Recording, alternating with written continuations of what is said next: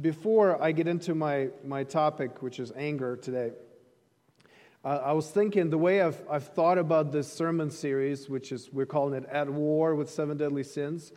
I remembered when I was maybe about 11 uh, or 12, uh, I saw this movie. It was called The Game of Death. I don't know if you're familiar with that classic. It, it was one of the one of Bruce Lee movies, and when I was 11, I thought Bruce Lee was the coolest person in the world. I could not imagine anybody cooler than Bruce Lee. And if you don't know who he is, I'm sorry. It just you're miss, you're missing out. But in this particular movie, in all those movies, plot is not in general is a big deal in any of those martial arts movies. So I don't really know what he was after in the movie. I just remember he had to go through several rooms in the same building, fighting each villain at a time until he got to the, to the main villain, which is surprisingly was played by Kareem Abdul-Jabbar. It's a great movie. You're going to want to watch it probably after I, I build it up today. And Kareem surprised him with his very fluid movements of fighting, and it took Bruce Lee oh, about 30 seconds to figure it out. And, and of course, he got whatever he was after in the final room. I don't even remember anymore. But the idea is that he went one villain at a time, one room at a time, dealing with these particular obstacles. And I think of seven deadly sins in that way, in, in, some, in some way, as we've approached it we, we're taking one at a time and we're trying to really understand what that particular sin is, like envy or lust or greed or gluttony. And then, and then we're trying to figure out how we can deal with that. Now, you may find that uh, any particular sin may not be a big deal to you, but you may find that another sin may be a much bigger deal than you thought. So we, we're going through this process with the idea that we can all grow in Christ and we can uh, assume holier lives for His sake. So that's the idea behind this series. Now, of course, there are more than seven sins, and all sins are deadly. But this sevenfold structure serves as a diagnostic for us. And you can really look at your life and say, What am I struggling with? Maybe I've never considered gluttony as a sin. And now I see it in Scripture, and so I have to deal with it in my life. So that's the idea. As we wind down, and uh, Kareem Abdul Jabbar will be waiting for us on Good Friday when we get to the final room, which is pride. And so we will be dealing with that on Good Friday to finish our series. Now, would you please stand with me as you're able? We'll, we'll affirm our trust in God's word, and then I'll read our two passages from Proverbs for us. All flesh is like grass, and all its glory like the flower of grass. The grass withers, and the flower falls, but the word of the Lord remains forever. Would you remain standing as I read from Proverbs 14, verse 29? Proverbs 14, verse 29, and then we'll read Proverbs 16, 32. And you can feel free to use the Bibles in the pews or your own Bible. If you don't have a Bible of your own, please take one of ours. We would love for you to have it. Proverbs 14, 29 says, Whoever is slow to anger has great understanding but he who has a hasty temper exalts folly. And then Proverbs 16, verse 32 says, Whoever is slow to anger is better than the mighty, and he who rules his spirit than he who takes a city. You may be seated.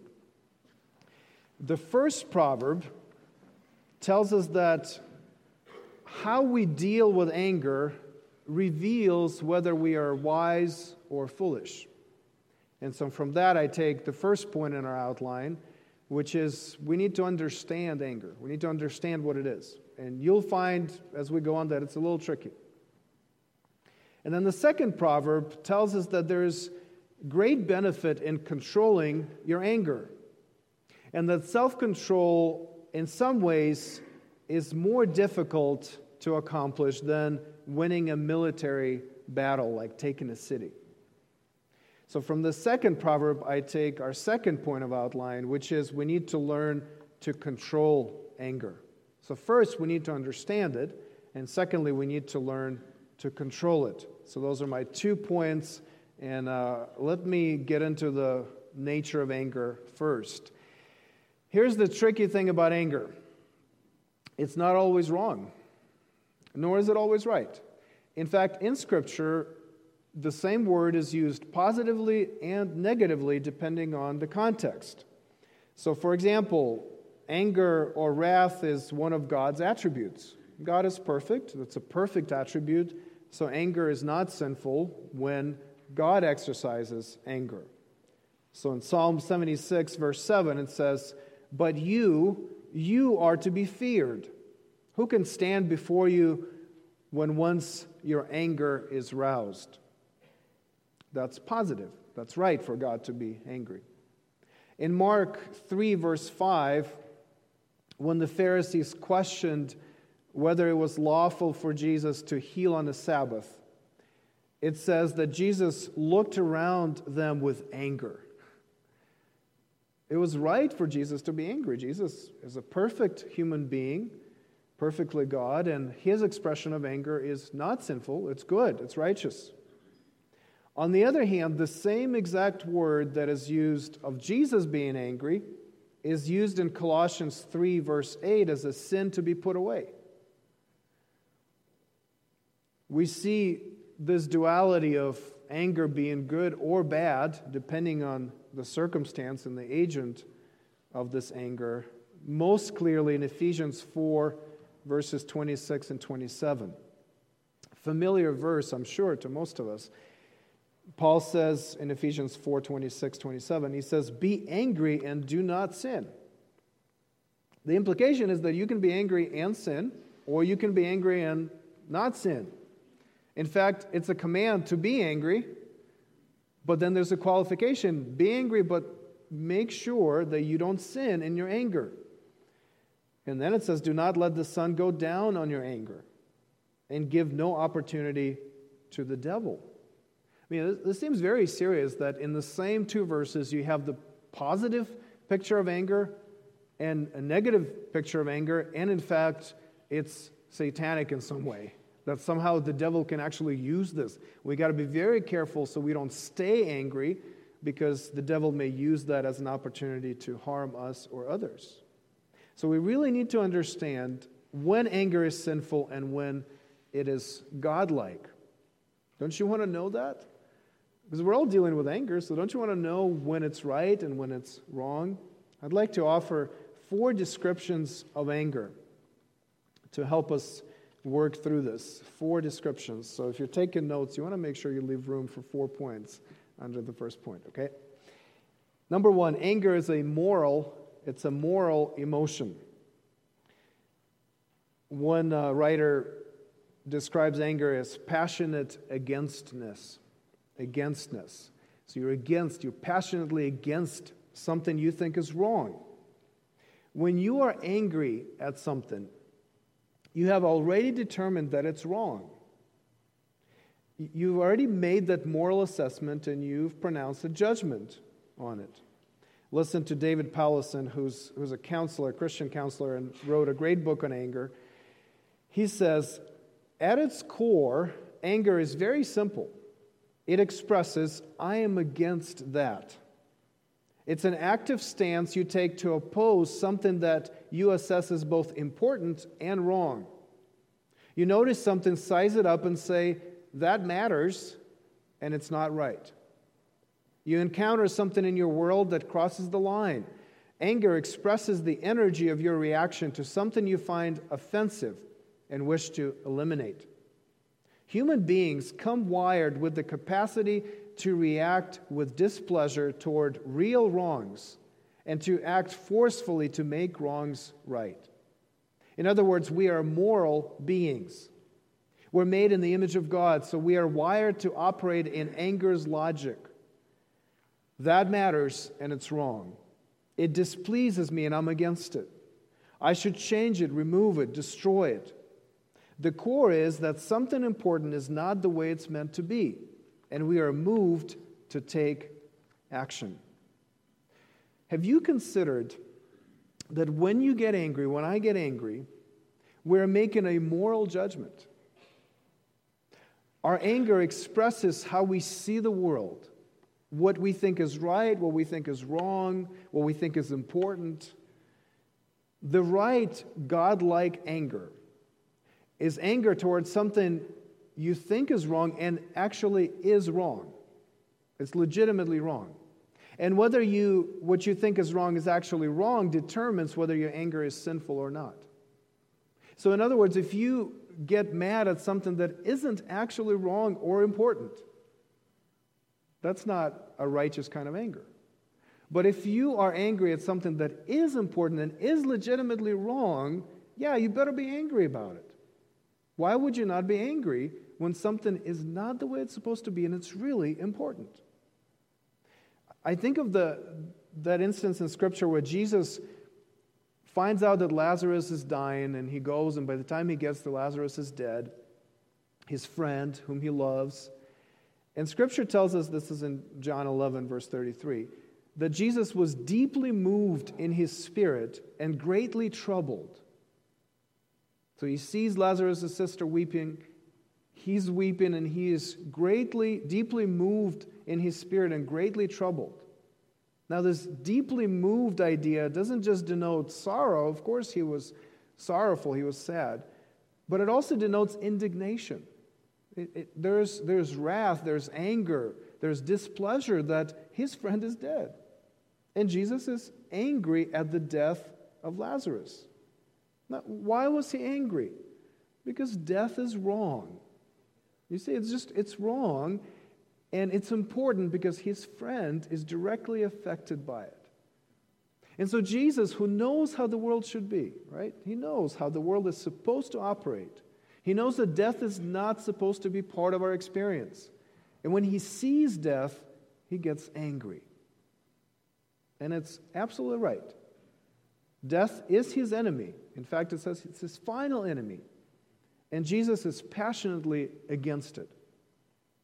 God is angry because he is against sin and all that sin brought into the world. Anger is an exercise of God's moral emotion. God is making a moral judgment about something, and he's angry about it. If God were not angry, if he were only a God of love, as some theologians pretend that he is, it would necessarily mean that there is nothing wrong in the world. Let me say this again because there's so much conversation in the church and in the world about God not being a wrathful God. But if God is not a wrathful God, that means that God looks at the world and he says, everything is fine. See, I don't need to worry about anything. I can be happy about just the way things are. Now, do you want that God? Because that, that is what that theology, that is what those, those uh, thoughts promote, is the God who doesn't care that things are wrong, that things are evil, and so he's not angry about it. Of course, God is angry at sin. How can he not be? He has perfect moral judgment. And so when he sees something that's evil, yes, he's angry at that. It's right to be angry for us as well at anything that is legitimately wrong. But it's not right to be angry at something that we have determined to be wrong that actually isn't. What does it tell you about yourself? I'll put myself in that category as well. What does it tell us about ourselves that I am more angry at the 17 year old at the drive through window who forgot to put the extra pickles on my chicken sandwich, which I specifically told him to do that? I am more angry about that than hundreds of, literally hundreds of kids in our community that come to school hungry every day. Why is it that my experience at the drive through has the potential to get me riled up within seconds. But I'm not that concerned about these huge societal problems in my community. What does it tell you? My moral judgment is askew, it's not right. And so I personalize things that are not important. But things that are important and wrong, I don't care about. So I should get angry about some things, and I should stop being angry about other things. So that's number one. To understand anger, we need to see it as a moral emotion. Secondly, we need to see it as a defensive emotion. It is defensive. It's meant to defend something or someone. If the first description of anger as a moral emotion has to do with determining what is wrong, the second one has to do with defending the wronged. If someone has been wronged, anger defends them. Anger has this ambassadorial function. I, I come on behalf of someone else, I represent someone or something else. I'm defending something that is valuable to me. And thus, anger, I think, rightly understood, is rooted in love. Timothy Keller, for example, says anger is love in motion toward a threat to that which I love. Anger is love in motion toward a threat to that which I love. What he's saying is that I get angry about somebody or something being threatened that has tremendous value and significance to me. In many cases, anger is completely appropriate because we are defending someone we are supposed to defend. Here's my illustration, and I did run it by my wife, asked her if I have the permission to do that. If you are a parent, you will identify with this. If you're a parent of a child with special needs, you will identify with it more. Uh, there's this process that we as parents of children with special needs go through. You go, you go to these meetings to, to help the school determine what the plan for your child's education is. It's called IEP, Individualized Education Plan, I think is what it stands for. And so you go and you have this consultation with teachers, and there's specialists, there are therapists, and it's a high stress time because based on that conversation, it's determined what kind of services your child will get, or sometimes even what school your child will go to. So it's a very important time. And we have noticed and experienced that parents get really serious about that conversation. So when my wife goes into one of those meetings, you don't really want to be in her way, let me just say. There's a mama bear kind of a mode that she goes into. I once caught her putting tape on her knuckles before the meeting. That's not true. but it's, it's, it's that, that kind of attitude. Because why? Because she is going in, and any parent of kids with special needs is going in to defend your child.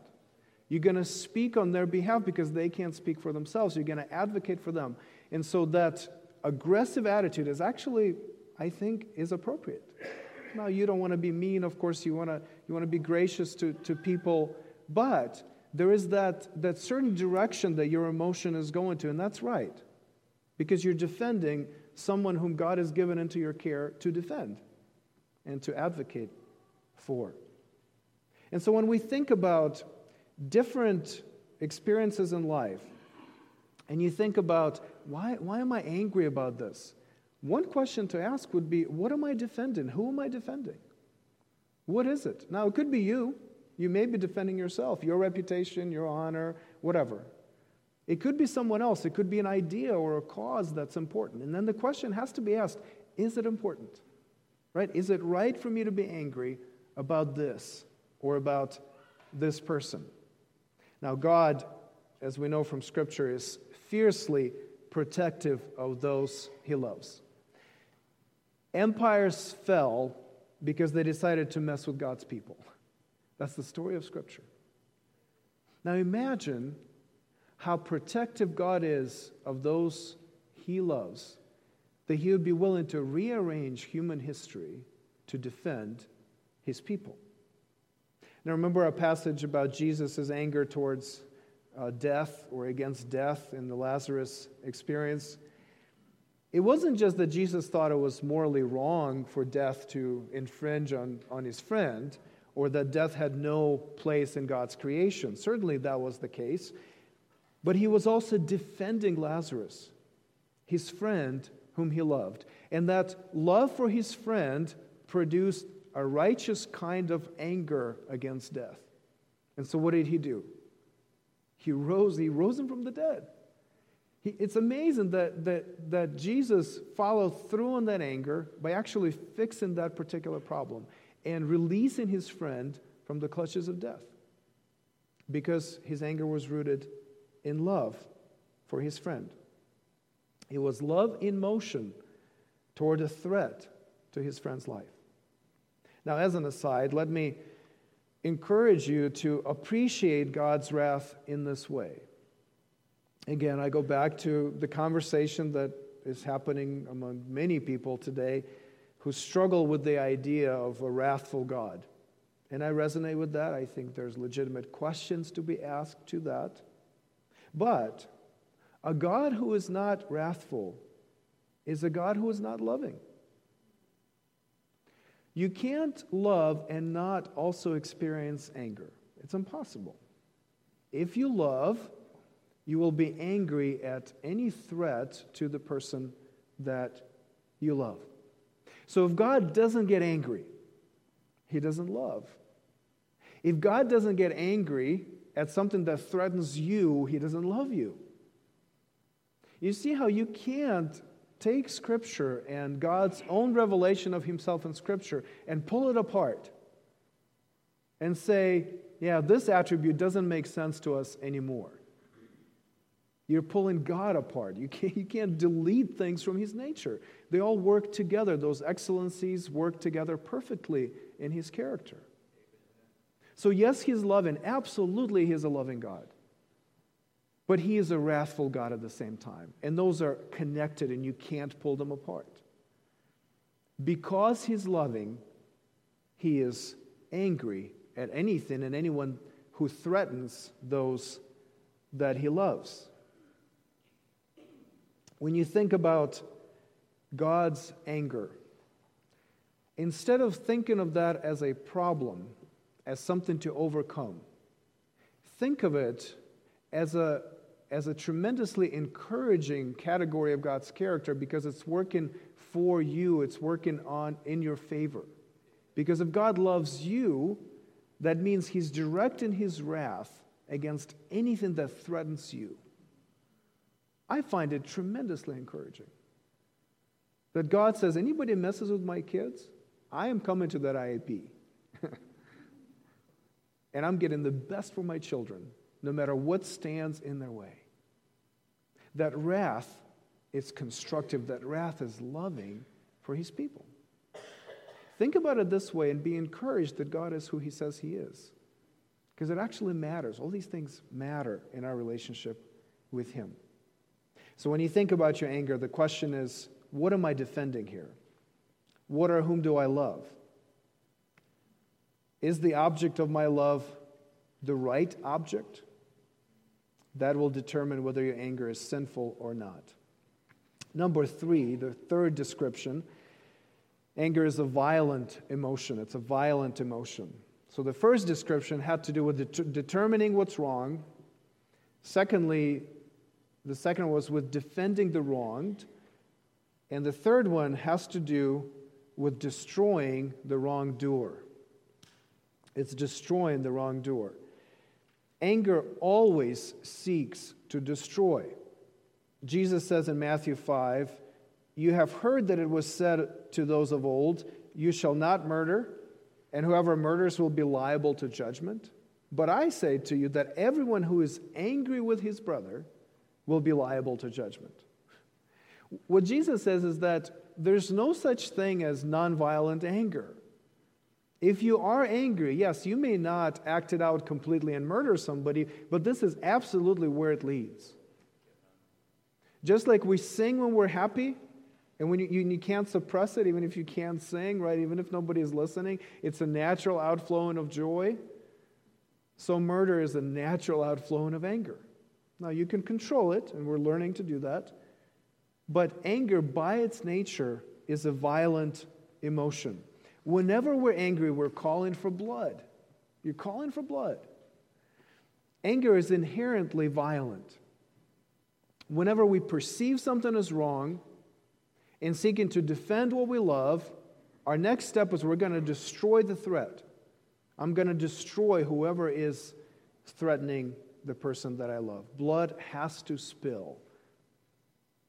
I grew up in an apartment for many years where there was a literal hole in the kitchen wall. I remember very distinctly. You walk into our kitchen in, in Kiev, and To the left is a very small kitchen, so you have the wall, and we had some weird, like 70s vinyl paneling. Not exactly sure how people came up with that idea and who thought it was a good idea to hide like parts of the wall. Uh, it's a weird thing, and it was light blue. And at some point, I'm sure it looked beautiful. But when I was growing up, it was old, and there was the light switch, and right, right underneath it was a hole in that vinyl paneling. The story was my dad, when he was a teenager, got mad at his dad and just punched the wall. We didn't, and they didn't, for whatever reason, they didn't fix it for years. You know, I just remember distinctly. We're not, Ukrainians are not quick to fix things, as you will learn about me. The upside of that is there was an object lesson always, you know, in my childhood of the destructiveness of anger. But my dad, as he matured, and I, when I knew him, you know, growing up, I didn't know him as an explosively violent person. He was never explosive around. But man, was he violent in the slow release kind of way. And he was angry. An angry person. But he didn't show it in, in, in you know, punching the wall or punching anybody else. It wasn't like that. He would just get silent for days, just wouldn't talk to people. I remember as a kid, you know, you're growing up, you witness a fight between your parents, and then your dad just stops talking to your mom for days. Now, what was that? Was that not anger? Was that not destructive? Was that not violent? Yeah. Different, in a different way, but still, he was dishing out that aggression. He was, he was just kind of controlling the portions of his anger, of his violence towards my mom over days. Now, what was my mom doing when that was happening? She was absorbing it. She was absorbing the violence of anger. And what does that do? It destroys. And eventually it destroyed their marriage. And I think it contributed to my mom's health problems for the rest of her life. Why? Because anger is inherently violent, it's inherently destructive. So, however it is expressed, maybe it's expressed in an explosive way, and then you see the violence right away. Maybe it is expressed in a slow, kind of you're dishing it out over time way, passive aggressive kind of way. But either way, that destruction is happening. And as it's happening, and if it's directed towards you and you're trying to absorb it, you try not to create any more problems, and you're just absorbing it, now it's destroying you from within. So you become resentful. You become bitter. You get sick. Anger has to be expressed. You cannot suppress it without, without consequences. It has to be expressed, and when it is expressed, it destroys. Now, we find in Scripture that God's anger is violent as well. Its trajectory is always toward judgment. Now, again, I think it makes perfect sense when we understand what anger is. God sees something that is wrong, He makes that perfect moral judgment. He seeks to defend what He loves, whether it's His creation or His people or His glory. And so He punishes the wrongdoer. That's the, that's the next logical step. You have to punish the evil. You know, some people say, and I'm sure you've heard it said, I'm sure you've maybe even said it, I'm sure I've said it, that God hates the sin but loves the sinner. Have you heard that phrase? He hates the sin and loves the sinner. There is truth in that phrase, and depending on how you use it, I think you can use it rightly. But there's also falsehood in that phrase. The falsehood is that God can't hate people, that He kind of hates this idea about you or what you've done, but He doesn't hate you. Well, Scripture tells us that, that God does hate sinners. Scripture says that. So if somebody comes to you and says, God hates the sin but, but loves the sinner, you tell them, Psalms 5 5 says, God hates all evildoers. Hates all evildoers. Why? Anger is inherently violent. It's going to be directed towards a person or a thing that threatens what God loves. And yet, God is love, and He also loves sinners, right? Both are true. Scripture tells us He hates all evildoers, and it also tells us that He so loved the world. So, how does, how does God reconcile this? this? The violent impulse of anger, and then the love for his people that he means to protect from his anger that has now become a threat to his people. Have, have you done this kind of thinking in your Christian life? Where you read the Bible and you say, it says this here, and it says this here, it seems opposite, but the Bible is true. How do I reconcile that? And when you think and reconcile it, you emerge with a richer picture of who God is and more wonder at what He has done for you in Christ. What God has actually done with this violent wrath that is directed towards the sinner because we have sinned against Him, we have threatened His glory, we have threatened His creation, what He actually does with his, that wrath, He absorbs it on our behalf. That violence doesn't just go away. It's impossible. That anger has to be expressed. That judgment has to happen.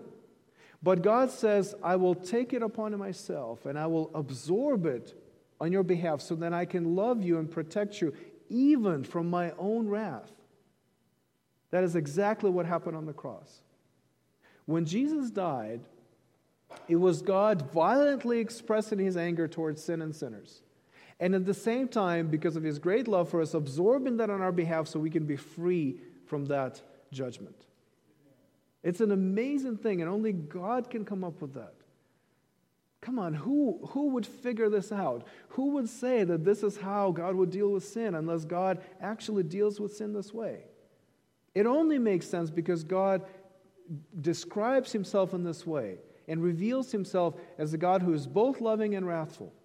And those are not contradictory, but actually work together for the salvation of his people. Listen to John Owen. You may have heard me use this quote, and I, I love it because I think it, it so vividly describes what happened on the cross and how God judges sin that he hates.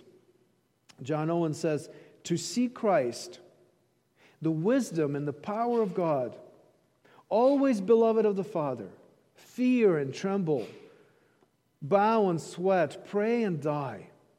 To see him lifted up on the cross, the earth trembling beneath him as if unable to bear his weight. To see the heavens darkened over him as if shut against his cry, and himself hanging between both as if refused by each. To see that all this is because of our sins is to see clearly the holy justice and wrath of God against sin. Supremely in Christ do we learn this great truth that God hates sin and judges it with a dreadful and fearful judgment. When you look at the cross, you see the violence of God exploding. This is an explosive kind of anger that we see on the cross. And we can either accept that the cross is for us that the wrath that is due us has been absorbed by Jesus, the Son of God, on the cross. That on the cross, as Jesus died, the wrath of God was satisfied. We can either accept that and embrace it by faith, or we can await his judgment on us. Those are the only two alternatives. Because that anger is going to have to work itself out through a violent action of judgment because God hates the evildoer, and yet he loves the evildoer. The cross of Jesus becomes the only expression of his wrath that is also an expression of his love for us. So we either agree with Jesus, who says on the cross, It is finished, and say, God's wrath has been exercised, it's been absorbed, it's been removed from me, or we wait until he comes to judge us. In Revelation 19, we read, Then I saw heaven opened, and behold, a white horse. The one sitting on it is called faithful and true, and in righteousness he judges and makes war. His eyes are like a flame of fire, and he's, on his head are many diadems, and he has a name written that no one knows but himself. He is clothed in a robe dipped in blood, and the name by which he is called is the Word of God. And the armies of heaven, arrayed in fine linen, white and pure, were following him on white horses. From his mouth comes a sharp sword, with which to strike down the nations, and he will rule them with a rod of iron. He will tread the winepress of the fury of the rest of God the Almighty. On his robe and on his thigh, he has a name written King of Kings and Lord of Lords. Brothers and sisters, I cling to the cross when I read these passages. And I say, Jesus, you said it was finished for me. That the violent wrath of God has been ex- expressed on the cross, and I'm free from that. Otherwise, Revelation 19 is what awaits me. So, as we try to understand anger, we need to consider its violent nature and how we deal with it. We may deal with it in a sinful way, or we may deal with it in light of the cross of Jesus. And the final description of anger, which kind of pulls these things together briefly, is that anger is a royal emotion. It's a royal emotion, number four. It's kings determine, determine what is right and what's wrong in the kingdom. Kings are entrusted with defending the realm. Kings can use force and violence to establish their rule and execute just punishment. So when we get angry, we act like kings. But do we have the right to do that? Is the question. Can we make ourselves king?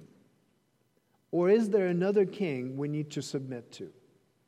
Listen to David Powlison, that counselor I, I quoted a little bit earlier. He says, There is something high and mighty about anger. When distilled to its basic elements, anger goes wrong when you anger goes wrong when you get godlike. Your desires become divine law. Poke your way into every example of bad anger and you'll find God playing. Whether I'm really ticked off, just a little irritated, or deeply embittered, it's all about Almighty me. Anger is demanding and entitled. This is what I want. My will be done. It's superior. The world and all that is in it are subject to me. All persons, objects, and events are subject to my opinion and evaluation. It's accusatory. You have violated my will, and you deserve punishment. Does that describe your experience of anger? If it does, that's a sinful kind of anger where you have placed yourself in the position of authority and you're judging as a king, but you're not a king. So, whose rule are you under? And whose rule determines whether your anger is sinful or not? And finally, in a few minutes left for us. Let's learn to control anger. Now, I've given you already a lot of stuff, and, and, and you can pull all those applications from what we've already said, so I'm not going to spend a lot of time on it, but I'm going to give you one big idea and then three phrases to remember. The big idea is that it comes from our two proverbs, because these proverbs actually tell us how we are to deal with our anger. And they both tell us that we need to be slow to anger. We need to be slow to anger. So, on your anger card, if you're collecting all the, the sin cards that we've been passing out, the discipline is becoming slow to anger. So, for me to learn to control my anger, to determine whether it's sinful or not, I need to slow down. And some of you may be thinking, well, this doesn't seem very helpful. It seems like you're just telling us not to be angry. And how can I do that? I think it's brilliant. I think Scripture actually gives us the most practical thing we can use to control our anger. Let me explain. Do you remember when Jonah got angry at God because God decided to forgive the people of Nineveh? It's in the last chapter of the book of Jonah. He was very angry. I, I always think of Jonah as the little critter book. If you're little critter books, you know, there's a book that's, that says, I'm so mad. And, and it shows the little critter just like this face, you know. I always think of Jonah looking like that in that chapter. But Jonah is just so angry. And how does God respond? This is Jonah 4, verse 4, if you want to look it up later. God comes to Jonah, who's, who's saying, I'm so angry, I'm ready to die. God comes to Jonah and God says, Do you do well to be angry? God actually starts counseling Jonah about his anger. God wants Jonah to slow down and examine his anger. He wants Jonah to consider if what he thought was wrong, which is forgiving Nineveh, was actually wrong. It wasn't. God wants Jonah to consider what he was defending, which was his own reputation and, and his national pride, and whether it was worth defending at the expense of the salvation of thousands of people in Nineveh. And it wasn't. God wanted Jonah to consider whether taking his own life was the right plan of absorbing the violence of his own anger. And it wasn't. God was counseling Jonah in the moment, as Jonah is angry, God is saying, slow down. Be slow to anger. Think about what's happening. Why are you angry? What do you love that you're defending? What are you going to do with this violent impulse that's welling up in your heart?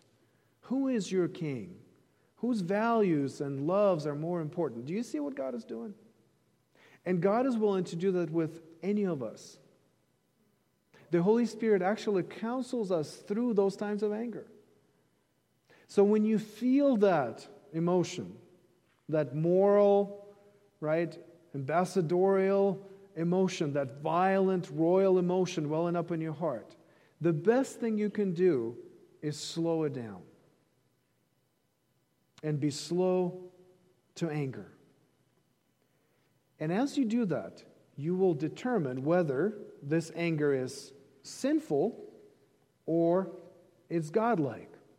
So before you commit to it, before you commit to following through this trajectory, you need to determine whether it's right or wrong. One writer said, Interrogating our affections is the best way to mute misplaced aggression. Interrogating our affections is the best way to mute our misplaced aggression. So let me give you these three phrases to finish, and I'm not spending hardly any time on this, okay? As you slow down and as you examine your anger, these are three phrases to remember. Number one, bow to the king. Bow to the king. Do you see Jesus as your king? Or are you acting as if you are the one in charge? Who determines what's right and what's wrong and what punishment is appropriate? See, the first thing we need to do when we feel that anger coming on is to submit to the rule of Christ and say, Lord, you are the king. You are the king. I'm, I'm about to act in this royal punishment that I'm, I'm, I'm about to do that, but before I do that, let me slow down and acknowledge that you are the king. And that your law is more important than my law. That you rule with justice and patience. And then ask Him, Lord, how do you see the situation? Do you think I will do well to be angry? What do you think from your throne about this wrong that has been committed?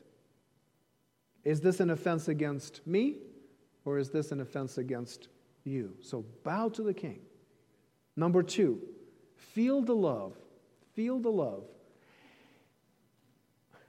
Why love, right? Good question.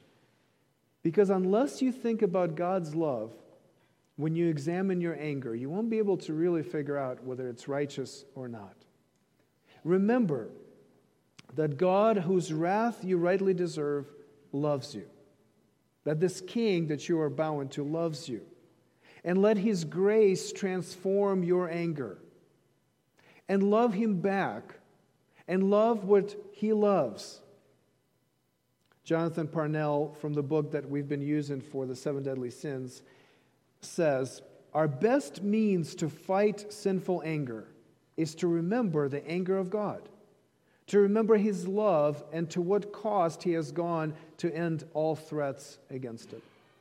It's only there when we see God's love, when we align our loves with his, that our anger can be sanctified.